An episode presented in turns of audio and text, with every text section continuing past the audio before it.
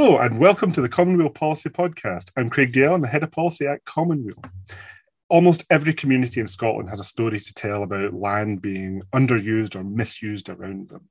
Almost everywhere I've been, I've met people who have a story about a field that's been left fallow for decades, or a gap between two buildings where something has been demolished and never replaced, a fenced off patch of Scrabble with a new forest growing in it, or even a crumbling ruin that used to be the keystone of the high street. Land left derelict in Scotland is more than an eyesore. It represents wasted resources and potential and can even suppress the vitality of the community living around it. My guest this week is Kathie Pollard from the Scottish Land Commission, who have recently been studying and campaigning about Scotland's derelict land, where it is, and how we can reclaim it. Welcome, Kathie. Thank you for coming onto the show. Hi, Craig. Thank you very much for having me. So, my first question is the most basic of all Who are the Scottish Land Commission? What do you do?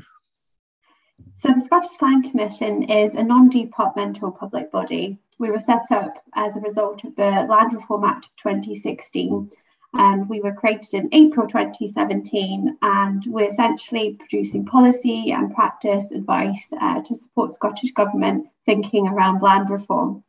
On the topic of derelict land specifically, what is the formal definition of derelict land and how does it differ from other land that might be underused or misused for you know, sometimes an extended period of time? That's a really important question to start off with because the Scottish Government has a vacant and derelict land register. And that register sets out very clearly what vacant and derelict land is. And there's a, a formal definition for derelict land, which suggests that land um, that has been so badly damaged by development that it is incapable of development for beneficial use without rehabilitation. There's a sort of fairly lengthy definition there, both for derelict and vacant land. But what we've found is that the, it, it's quite difficult to define derelict uh, and vacant land due to the the whole range and, complex nature of dereliction. Um, it could be a site that is already slightly greener where nature is taking over um, the site again. So it, it might not be immediately obvious that it is contaminated or, or derelict. Um, equally, there are very small sites that don't fit the requirements of the register. So sites need to be over 0.1 hectares uh, to, to be on the vacant and derelict land register that are equally vacant and derelict and affecting communities. So although the definition um, through the Scottish uh, Government's vacant derelict land register is really helpful, I suppose what I'm saying is that the, the problem of vacancy and dereliction is far far more complicated, and actually it's, it's how communities are, and the local environment are impacted by land that can actually um, highlight the problem of vacancy and dereliction. Mm. It's interesting you bring up the, the story of contamination in land. I've, I've recently been studying and researching about um, the impact of, for example, tree growth, especially willow growth on contaminated land, and trying to find out the health and safety aspects of using that wood.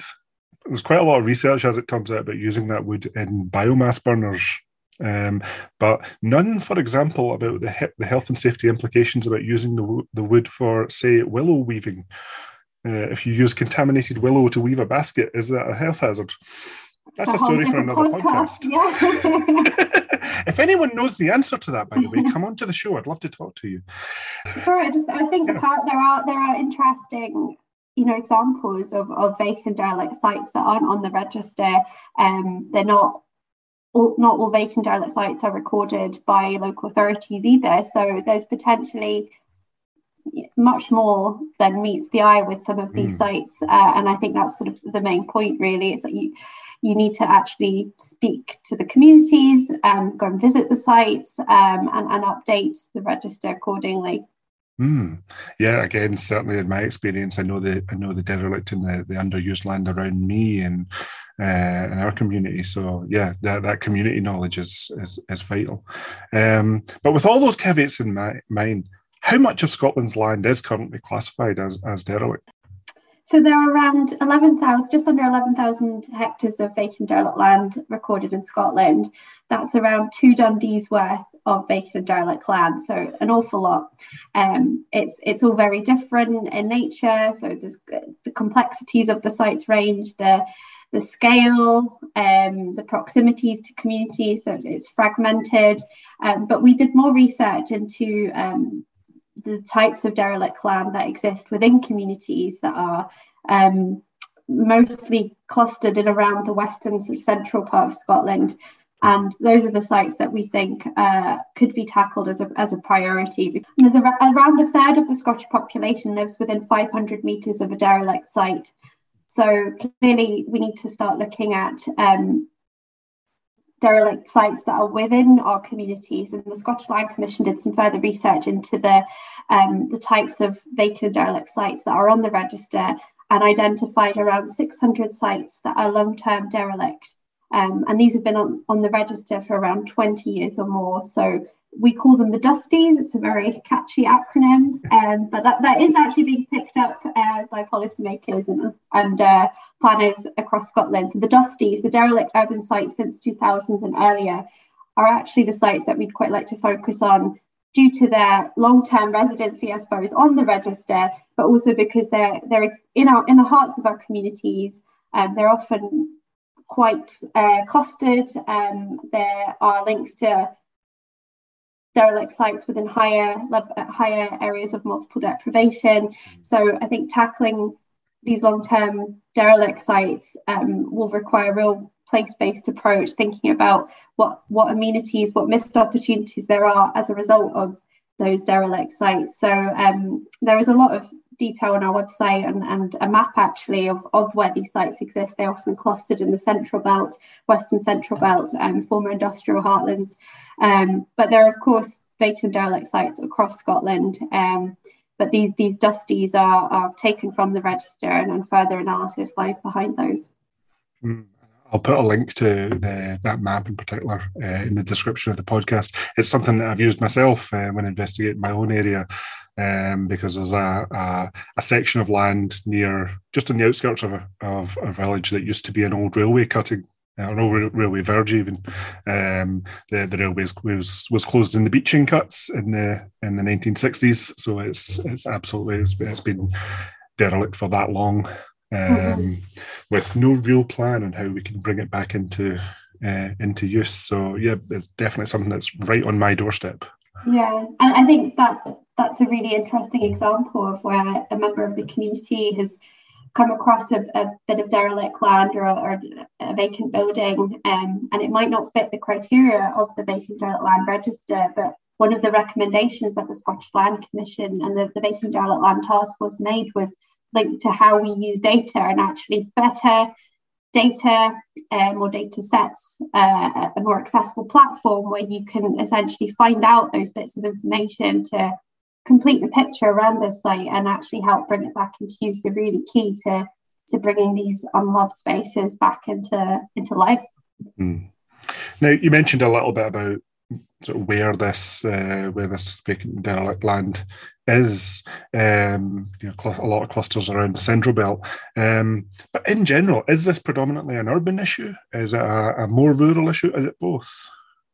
It's it's both. It varies. I mean, you've got you've got former open cast sites um, in rural locations. You've got uh, empty high streets and derelict buildings in smaller towns and settlements. So it's it, it does vary, but as I say, the the issue that we found is the long-term derelict urban sites, the the sites that are perhaps harder to, to tackle tend to be the ones that that remain on the register um, and, and are, are issues in, in urban areas and settlements. Um, that's not to say that we shouldn't be looking at solutions across different types of, of vacant and derelict land, but um, due to the links to inequality and and um, improving local communities and local economies. I think these these should be Scotland's priorities to address.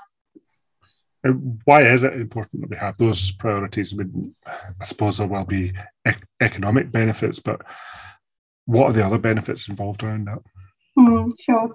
Um, uh, well, there's another thing just to add to that that actually many of the vacant sites are on the register um, for a shorter period of time. Essentially, they're, lower hanging fruit. It could be part of land supply that just gets churned and, and reused to, for housing or for other uh, end uses.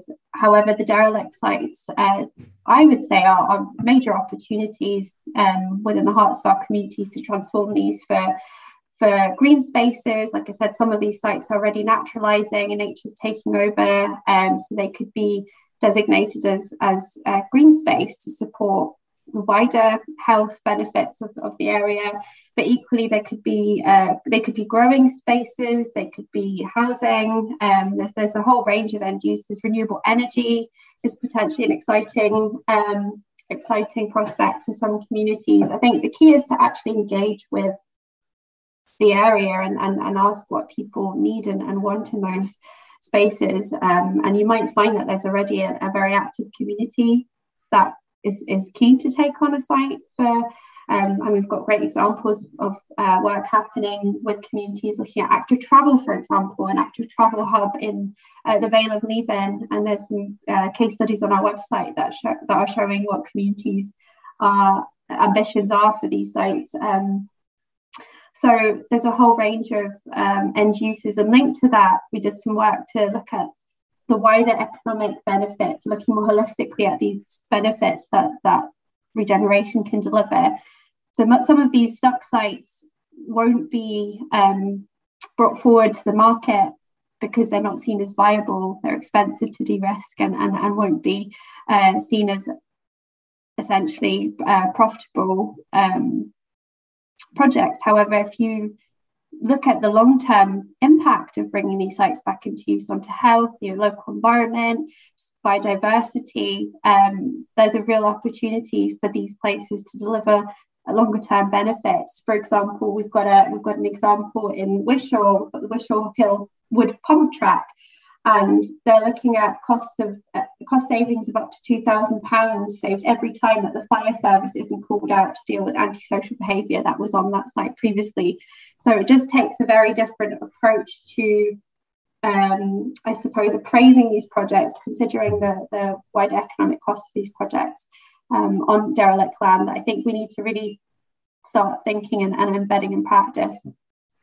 That example kind of hints at the my next question uh, uh, that is there a, a, a downside risk to not redeveloping the uh, derelict land in that perhaps um, what's known as a broken window effect, where if there is derelict land in a community, it can set off a, a downward spiral of negativity in the community. People don't invest in it, therefore the rest of the community starts to run down and things just get worse. Yeah, I, and, and our research supports that that um, that idea that the way that communities feel about a vacant derelict site when they walk past it every day it can have a negative impact. And um, we the research that we did with um, Kevin Murray Associates, Glasgow Caledonian University, and, and Stantec suggests that the consequences of living near such sites could uh, really significantly impact well-being, um, health, environmental impacts. So, for example, looking at the contamination or, or um, sort of littering and, and flag tipping on those sites can have, a, can have a negative environmental impact, but also the sense of social cohesion and actually sort of separating and fragmenting um, a community, being a, a literal barrier potentially mm. to joining it up. Um, but also just uh, any attachments to the to a site in terms of legacy and history of a site, of a place. If there's an abandoned building that used to be used for something that was a real cornerstone of the community, it obviously has a uh, has an impact on the sense of community. Um, so again, that's why it's important to to actually engage with meaningfully engage with communities around uh, what that what the impact is, but also what the opportunities linked to that site could be. Now you said that often these these these dusty sites, the sites that have been uh, vacant and derelict for a long time, it's often because the where there has been an attempt to regenerate it has gone for the easier or the low hanging fruits um, in terms of vacant land. Um, what are the ch- challenges involved in bringing this derelict land back into use? Um, well, they range, uh, and, and, an initial piece of research that the Land Commission did to look at the sort of the the scale and nature of vacant and derelict land across Scotland identified that there are issues relating to ownership and identifying uh, who owns the site. Um, it could be not having enough information about site constraints in terms of planning, um, so flood risk, for example, or history of planning applications. Um, there's there's a whole range of, of reasons why these sites may not come forward for development. And I suppose our recommendations, um, the, the Vacant and Derelict Land Task Force recommendations, suggested ways in which these sites could be delivered by the market. So, where the public sector can help make the case for intervention and help de risk those sites, but also the types of information required for other actors, um, the public sector, private sector, community groups, uh, to, to, to, step in and, and, take forward these sites. So, I think key message for me really is more information um, can be a huge uh, huge um, opportunity to unblock some of these challenges. And actually, on the on the issue of ownership, the Land Commission has produced a community ownership route map, which is hopefully a really helpful resource to signpost you to different organisations, um, the, the, a register of uh, of landowners that can help navigate the complex area of, of land ownership in this particular vacant derelict land context. Yeah, I mean, um, while not a, an example of derelict land, uh, our village recently took community ownership of a patch of woodland just on the outskirts of the village. So there's a bit of an interest around here about that sort of community reclaiming the land around us. Yeah. Uh, yes, and, and there are a lot of great things happening, communities taking ownership, but I suppose there might not be, it might not always be appropriate or feasible for a community to, to take ownership, um, which is why we're stressing that communities do still need to participate in that process. But there are incredibly complex challenges as well associated with some of these long term derelict sites. So it's ensuring that um, any issues relating to the contamination or the status of that, that land are, are made upfront, uh, are made clear upfront so that the prospective uh, land new landowner can can tackle those. And linked to that, I suppose, is the issue of funding as well, um, and actually ensuring that there is investment and, and funding available for these sites to be uh, the, the, challenges these, of these sites to be addressed. And I'm really pleased to um, have seen the Scottish Government's recent announcement of 50 million pounds of vacant derelict land investment programme funding. That's for local authorities to to apply to, take the lead on. Working in partnership, collaboration is a really key part of this new fund. So there's there's hopefully more funding there available for local authorities to work in partnership to deliver uh, place-based solutions. Mm, excellent. Um, can you share a couple of uh, any examples you have of, of derelict land, especially some of these dusty sites that you've been talking about, being successfully reclaimed?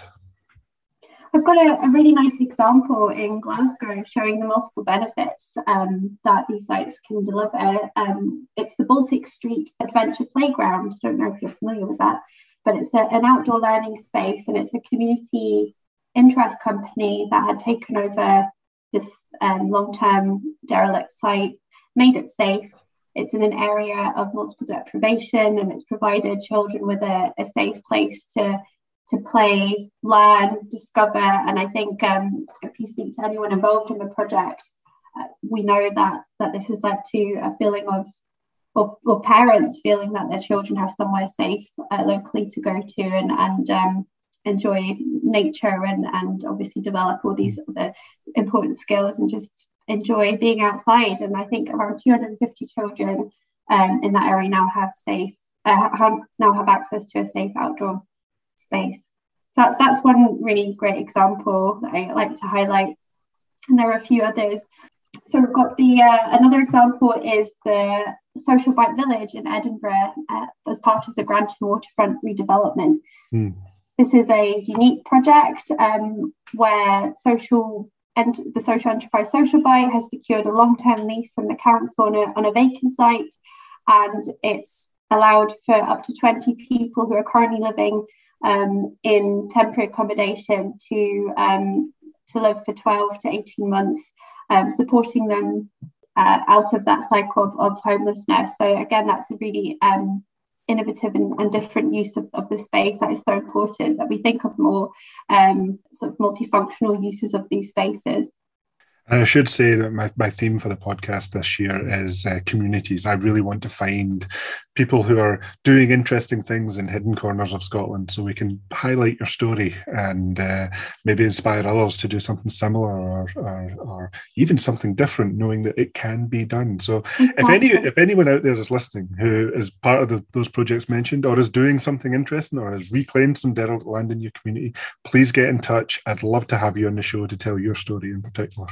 Yes, I think uh, particularly in relation to communities taking on um, projects that are d- dealing with climate change as well and yes. the climate emergency. I think there's some great initiatives such as uh, in Glasgow, and I know they're they're slowly expanding across other parts of Scotland. But the urban market garden idea is also really um, yes. exciting. Uh, and there's an old tennis court that Locavore had taken over in Glasgow um, there's some stats around how how many tons. I think it's 200 tons of carbon dioxide um, emissions savings that were made per year as a result of, of that particular project. So it's food security, it's it's climate, um, tackling the climate emergency. So I think it's these win-win situations that we need to be thinking about. Now the, the Land Commission recently had a campaign about uh, vacant and derelict land. It was last month. Uh, unfortunately, completely my fault. I wanted to try and get get get you onto the show in time to promote that as it was ongoing, but schedule didn't allow it.